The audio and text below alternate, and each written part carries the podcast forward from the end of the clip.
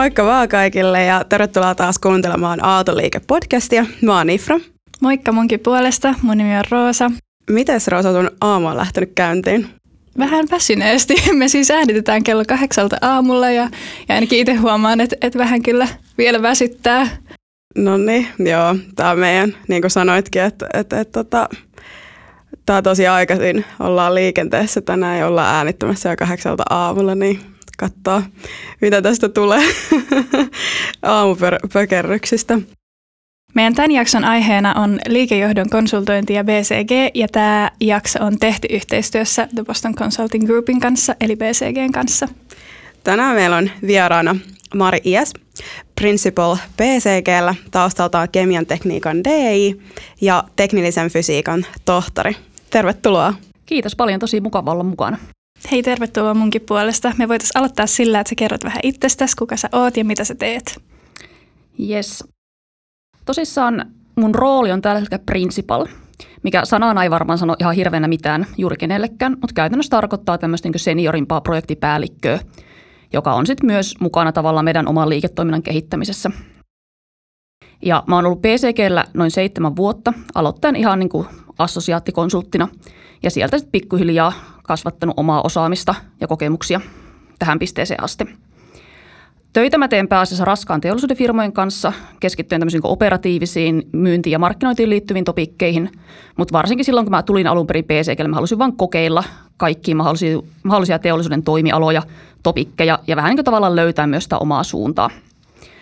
Töitten ulkopuolella mä oon kiipeilijä, urheiluintoilija, viulisti ja varmaan aika monta muutakin juttua. Mutta mulle on ollut aina todella tärkeää myös pitää niin kuin työn ja elämän tasapainoa yllä ja varmistaa, että mulla on aikaa myös harrastukselle ja muille kiinnostuksen kohteille.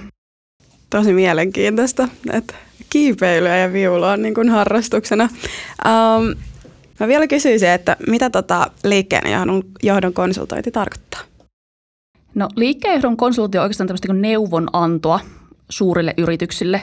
Heidän auttamistaan sellaisten ongelmien ratkaisemisessa – mitä he joko itse ei tavallaan osaa tai pysty.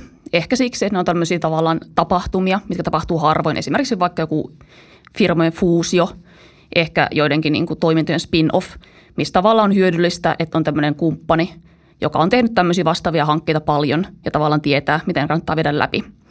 Ja toisaalta on myös paljon tämmöistä vaikka uuden liiketoiminnan kehittämistä uusille toimialoille siirtymissä, missä myös sitten tämmöistä globaalista näkökulmasta on hyötyä.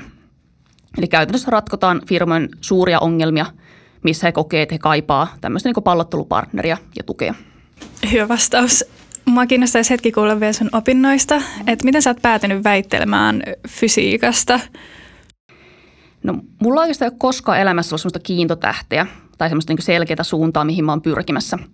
Eli mä aloitin kemian tekniikalla siksi, että tykkäsin kemiasta lukiossa – ja aika pian mä huomasin, että itse asiassa ei mua niin paljon sit kuitenkaan tämä niin teollisuuskemia kiinnostanut. Että mä tavallaan lähdin suuntautumaan enemmän peruskemian suuntaan. Ja sieltä se oli oikeastaan vähän tämmöinen niin slippery slope, että mä päädyin fysikaalisen kemian kursseille. Siellä päädyttiin tavallaan tämmöiseen niin kuin enemmän kvanttikemiaan. Siellä mulla alkoi nostaa kysymyksiä, mihin mä en kokenut, että mä saan vastausta kemian puolella. Ja sitten mä päädyin lähteen kvanttimekaniikan kursseille, kiinnostuin sitä enemmän. Ja loppujen lopuksi päädyin sitten tekemään niin diplomityön fysiikan labraan ja jatkaan sitä vielä väikkärin. Et enemmän se oli tavallaan semmoista niin kuin uusien haasteiden, omien mielenkiinnon kohteiden seuraamista, kuin mitään tämmöistä suurta niin kuin tarkoitushakuista, että mä haluan tohtoriksi tai mä haluan niin kuin kvanttifyysikoksi. Siis tosi mielenkiintoista, että tota, meillä on, ollaan vähän niin kuin identtisiä tässä näin, niin kuin, me kaikki kolme tässä näin, että ollaan aloitettu kemian puolella ja päädytty fysiikan, fysiikan opintoihin. Um, Minkälaisia asioita olisit halunnut tietää opintojen alkuvaiheessa? Mä itse asiassa mietin paljon tätä kysymystä silloin, kun te lähetitte mulle sen listan. Ja oikeastaan semmoinen ainut asia, mikä mulla tuli mieleen, oli se, että silloin opintojen alkuvaiheessa mä ajattelin, että kaikki on niin tosi lopullista ja että ne päätökset, mitä siinä kohtaa tekee, on tavallaan tosi niin kuin tulevaisuutta määrääviä. Ja myöhemmin mä oon tajunnut, että aina on tavallaan tiedätkö, niin vaihtoehtoja, aina on semmoisia kiertopolkuja – aina voi päätyä melkein minne tahansa haluaa.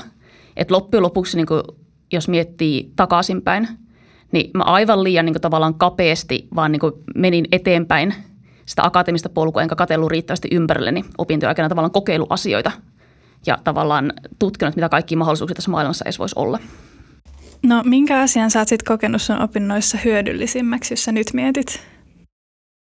Ongelmanratkaisun ja erityisesti sen, että kun on tehnyt vaikeiden asioiden kanssa töitä, niin ei pelästy sitä, että tulee joku semmoinen juttu, mitä ei ihan heti tajua tai mistä ihan heti tiedä, että miten tätä tässä lähestyy. On tavallaan niin luottamus omiin kykyihin, että kyllä kun tätä lähtee niin katselemaan monesta suunnasta ja tiedätkö, nykistä lankakerää vähän niin kuin joka nurkasta, niin kyllä se solmu jossain kohtaa lähtee aukeamaan ja asiat selkenemään. Siis todella hyvä vastaus. Um, palataan tuohon tota, takaisin uh, PCG ja olisi ihan mielenkiintoista kuulla, että miten sitten niin kuin päädyt PCGlle ja miksi juuri PCG? No oikeastaan siinä on niin väikkäriprosessin puolivälissä. Mulle alkoi selvitä, että mä en koko loppuelämäni halua viettää akateemisella uralla. Että mä ehkä tajusin osittain sen, että kuinka kova akateeminen maailmakin on. Ja toista myös sen, että kun mä kattelin ympärille, niin mä näin ihmisiä, ketkä oli vielä paljon intohimoisempia sen oman tutkimusaiheensa suhteen kuin mitä mä olin siinä vaiheessa. Ja tavallaan siinä kohtaa, kun mä olin miettimään, että mitä muuta mä voisin tehdä.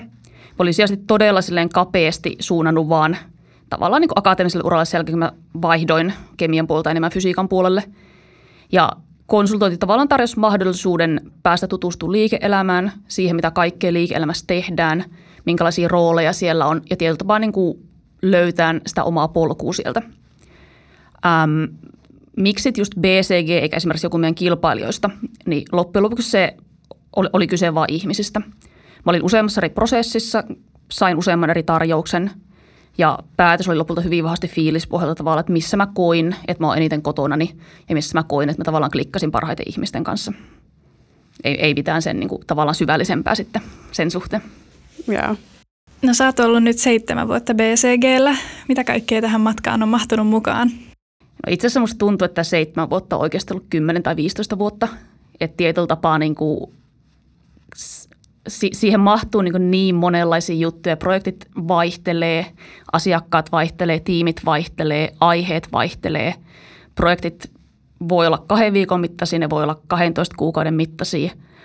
Mä oon tehnyt töitä Suomessa, Ruotsissa, Saksassa, Ranskassa. itse olin reilun puoluetta Kanadassa, tämmöisessä meidän sisäisessä vähän niin kuin vaihto-ohjelmassa, mistä tein sitten töitä sekä Kanadassa että Jenkeissä. Ehkä pikemminkin pitäisi kysyä, että mitä kaikkea siihen ei ole mahtunut. Ja se olisi varmaan sekin aika vaikea kysymys vastata. Saanko mä kysyä lisäkysymyksen? Totta kai. Sä sanoit, että sä oot ollut Kanadassa esimerkiksi, mm. niin miten sä koet, että onko niissä kauheasti eroja, että miten niin työskentely Kanadassa ja Suomessa sit, tai vaikka Ranskassa mm. eroa? Mm. No tavallaan niin jos miettii BCGllä työskentelyä, niin sinällähän niin kuin kulttuuri on hyvin samanlainen, toimintamallit, se miten niin projekteja tehdään on hyvin samanlaisia. Se, missä mä koen, että tulee niin kuin suurin ero, on tavallaan yleisessä kulttuurissa – Mä oon esimerkiksi tyyliltäni varsin suora ja mä tykkään sanoa asiat niin kuin ne on. Ja Kanadassa mä huomasin, että se oli täysin niin kuin kontrastissa heidän paikallisen kulttuurinsa kanssa. Että he on tavallaan todella tämmöisiä niin kuin poliittisesti korrekteja, pehmeitä.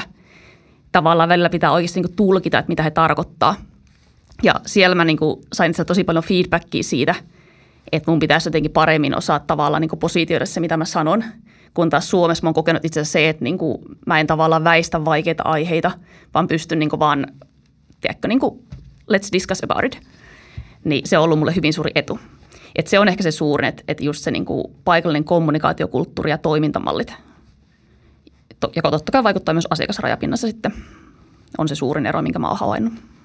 Joo, no millainen tämä vaihto-ohjelma on? Se kuulostaa mielenkiintoiselta. Mitä se niin tarkoittaa? No käytännössä siihen haetaan firman sisällä ja sä pääset vuodeksi jonnekin päin maailmaa toimistoon, missä haluat. Ja totta kai siinä on niin tiettyjä rajoitteita, että tyypillistä vaikka kun New York on tosi haluttu toimisto, ja eihän se tietenkään kaikkia halukkaita pystytä ottamaan. Mutta lähtökohtaisesti tavallaan niin maailma on auki. Sä menet sen toimiston jäseneksi, teet töitä, oot osa sitä toimiston yhteisöä. Ja totta kai se on niin kuin, ainakin itselle se oli niin todella hyvä kokemus, joka avarsi maailmaa myös omalta osaltaan. No toi kyllä kuulostaa tosi mielenkiintoiselta. Jep. Uh, miksi sitten tota, opiskelijan kannattaisi hakea PCGllä? No mä sanoisin, että ensinnäkin opiskeluaikana kesätyöt tai harkat on niin kuin aivan ainutlaatuinen keino testaa asioita, kokeilla asioita ja löytää sitä, että mikä itseä kiinnostaa. Ja niin kuin siinä mielessä, vaikka kuinka haluaisi akateemisella uralla, mä että kannattaa oikeasti hakea myös niin kuin yritysmaailman töihin. Ja miksi sitten kannattaisi tulla harjoitteluun BCGlle, niin totta kai, jos niin millään tasolla konsultti kiinnostaa, niin se on erittäin hyvä tapa kokeilla sitä ilman, että tavallaan tarvitsee niin sitoutua vakituiseen työhön. Ja kuitenkin pääsee niin tiimin täysvaltaiseksi osaksi, pääsee tekemään samaa työtä, mitä sä tekisit, jos hakisit valmistumisen jälkeen. Ja tavallaan puolia toisin testaamaan sitä, että tykkäisikö siitä. Millainen se teidän harjoitteluohjelma sitten on? No siinä, sä tuut, kuten sanoit, sä tuut niin toimiston jäseneksi ja meidän niin projektitiimin jäseneksi noin taitaa virallisesti olla 6-10 viikkoa, mikä se pituus on. Ja tyypillisesti siinä ajassa ehditään kaksi tai kolme projektia ja tavallaan sillä tavalla myös nähdään sitä niin kuin vaihtelua, mitä niin kuin projekteissa on. Joo. No mitä akateemisessa maailmassa oppimia taitoja sä sitten koet hyödylliseksi liikejohdon konsulttina? No ensimmäisenä ainakin se, ettei pelkää vaikeita ongelmia ja tavallaan tietää sen, että kyllä ne ratkeaa, kun niitä vaan monesta suunnasta lähestyy. Ja toinen, mihin mä koen, että erityisesti tämä tutkijatausta, mikä mulla kuitenkin on, on auttanut, on semmoinen tietty niin kuin itsensä johtaminen, se niin kuin oman työn omistaminen, next steppien miettiminen ja semmoinen tiety, tietynlaisen niin kokonaisvastuun ottaminen siitä, mitä tekee. Ja se tavallaan niin kuin monesti tuntuu itsestään selvältä, varsinkin ihmisille, joilla on tutkijatausta. Mutta sitten totta kai, kun vertaa siihen, että tulee niin kuin kaikista taustoista ihmisiä meillekin, niin se itse se mä koen, että se on niin tosi iso etu mulla. Um, mitä selkeitä erää työskentelyssä on sitten akateemisen ja yritysmaailman välillä? No akateemisessa maailmassa mä olin teoreetikko tai laskennallinen tutkija, mikä tarkoitti että mä tein tosi paljon yhteistyöstä kokeellisten ihmisten kanssa. Ja tietyllä tapaa mä olin monesti aika yksin siinä, koska mä olin tyypillisesti ainoa, joka ymmärsi sen, mitä mä tein tai osasi puhua siitä siinä mun tavalla lähipiirissä. Ja totta kai sitten, jos vertaa siihen, miten meidän tiimityöskentely BCGllä toimii, niin se on tosi interaktiivissa ongelmia brainstormataan yhdessä, ratkotaan yhdessä, kehitetään yhdessä tavallaan mahdollisia lähestymistapoja. Niin ainakin mun omalta osalta verrattuna siihen työhön, mitä mä tein tutkijana, niin tavallaan semmoinen niin kuin sen ihmisrajapinnan määrä ja tavallaan myös, kuinka paljon ideoita haetaan muualta sekä asiakkaan puolelta että tiimin sisältä, niin se on niin kuin ihan totaalisen erilainen. Ja ehkä toinen tämmöinen niin selkeä ero on myös se, että tutkijana mä tein kuitenkin tavallaan aika paljon koodaamista. Mä istuin läppärille, mä kirjoitin artikkeleja ja mä koodasin. Ja tavallaan niin kuin aika usein päivät oli aika samanlaisia. Ja nyt mulle ei ole kahta samanlaista päivää. Ei ole kahta samanlaista viikkoa. Kaikki muuttuu koko ajan. Tavallaan joka aamu tai joka viikon alussa, kun katsoo kalenteria, että ai niin tämmöistä oli tällä viikolla. Ja siitä mä niin itse tykkään tosi paljon, koska mä oon kuitenkin ihminen, on aika lyhyt attention span. Niin mä tavallaan tarvitsen sitä vaihtelua ja sitä, että oikeasti niin asiat muuttuu. No, mikä sinua sitten inspiroi liikejohdon konsultoinnissa? Yes, mua henkilökohtaisesti inspiroi tosi paljon niin asiakkaiden auttaminen ja heidän ongelmiensa ratkaiseminen. Ja tietyllä tapaa mulle itselle se suurin niin kuin kiitos tai palkinto on just se, että mä näen, että mä teen jotain sellaista, joka auttaa asiakasta eteenpäin heidän tavoitteitaan kohti. Ja totta kai, kuten mä tuossa aikaisemminkin sanoin, mulla on vähän lyhyt attention span, niin myös se, että tavallaan, että mun ei tarvitse tehdä samaa asiaa vuotta tai kahta tai kolmea putkeen, vaan mulla on tavallaan niin sellainen tietty juttu, mikä tehdään, tavallaan se projekti. Siinä saa mennä tosi syvälle, mutta sitten tavallaan niin kuin, kun se paketoidaan, niin sitten tietää, että aina tulee jotain uusia haasteita, uusia juttuja, uutta oppimista, mikä tavallaan pitää mulla sitä motivaatiota yllä. Sitten toista myös, jos miettii sitä niin konsultiurapolkua, siitä niin tavallaan assosiaattikonsultista – vaikka nyt tähän asti, niin tietyllä tapaa ei koskaan oikeastaan ole tullut sellaista vaihetta, että tuntuisi, että tiedätkö, vaan niin etenee vaakasuoraan eteenpäin. Että tavallaan heti kun on saanut jonkun uuden jutun haltuun, oppinut jotain, niin tuntuu, että aina on tullut niin uusia haasteita. Tavallaan jotenkin tämä oma vastuualue on laajentunut. Ja totta kai semmoinen niin jatkuva oppiminen on myös itselle semmoinen tosi vahva motivaattori. Mikä sitten on ollut erityisen haastavaa No tässä on varmaan itse pari juttu, mutta ensimmäinen henkilökohtaisempi puoli on se, että kun miettii mun taustaa, niin mä oon tosi vahvasti tämmöinen niin data-analyyttinen ihminen. Ja se, mitä mä oon oppinut, on, että tietyllä tapaa niin se ratkaisu konsultoinnissa on vaan ehkä niin 20 tai 30 pinnaa siitä impactista. Koska jos sulla on paras mahdollinen ratkaisu, mutta jos et pysty niin kommunikoimaan sitä asiakkaalle, saamaan heidän tavallaan niin buy-iniaan, saamaan heitä vakuutettua että tämä on se, mitä hän pitää tehdä, mitä hän kuuluu tehdä, mitä he haluaa tehdä, niin silloin niin kuin mitään ei tapahdu. Ja tavallaan niin kuin mun taustaan peilaten just sen niin kuin ihmisrajapinnan haltuun ottaminen, siinä niin kuin tehokkaaksi oppiminen, se, että oppii niin ymmärtämään, että mit, mitä, mitä ihmiset tavoittelee, mikä heitä motivoi, miten kuhunkin stakeholderin pitää vaikuttaa, niin se on ollut itselle mulle se henkilökohtainen haaste. Ja totta kai jos on vähän niin yleisemmällä tasolla asiaa miettii, niin välillä totta kai aikataulut on tiukkoja, töitä on paljon ja tavallaan painetta tulee sieltä asiakkaan suunnalta. Ja se on sitten taas vaan semmoinen asia, mitä pitää pystyä niin kuin jollakin tavalla käsittelemään ja mitä pitää oppia sietämään. Öö, miksi kannattaisi hakeutua konsultointiin? No mun mielestä konsultointia kannattaa kokeilla ehdottomasti, jos kiinnostaa niin kuin haastavien ongelmien ratkaiseminen, työskentely tämmöisessä niin kuin nopeatahtisessa ympäristössä, tosi mukavia ja fiksujen työkavereiden kanssa. Ja tavallaan ehkä kysymys on ennemminkin se, että miksi ei kokeilisi? Hmm. No jos sä mietit sun uraa nyt, niin mihin suuntaan sä toivoisit, että se kehittyisi? Eteenpäin ja ylöspäin. Ei, ei mulla koskaan ollut mitään sellaista, että mä haluan olla jonkun firman toimitusjohtaja vuonna X tai professori vuonna Y. Et enemmän mulla on ollut aina tavallaan se periaate, että mä katson mitä mahdollisuuksia mulla on tarjolla, mä katson mikä niistä tarjoaa niin kuin mielenkiintoisempia hommia, eniten mahdollisuuksia, ehkä myös pitää ovia auki ja mä oon tavallaan mennyt sen suuntaan. Ja en mä tiedä, missä mä oon viiden vuoden päästä. Ehkä BCGllä, ei sitä tiedä, jos mä oon jossain muuallakin.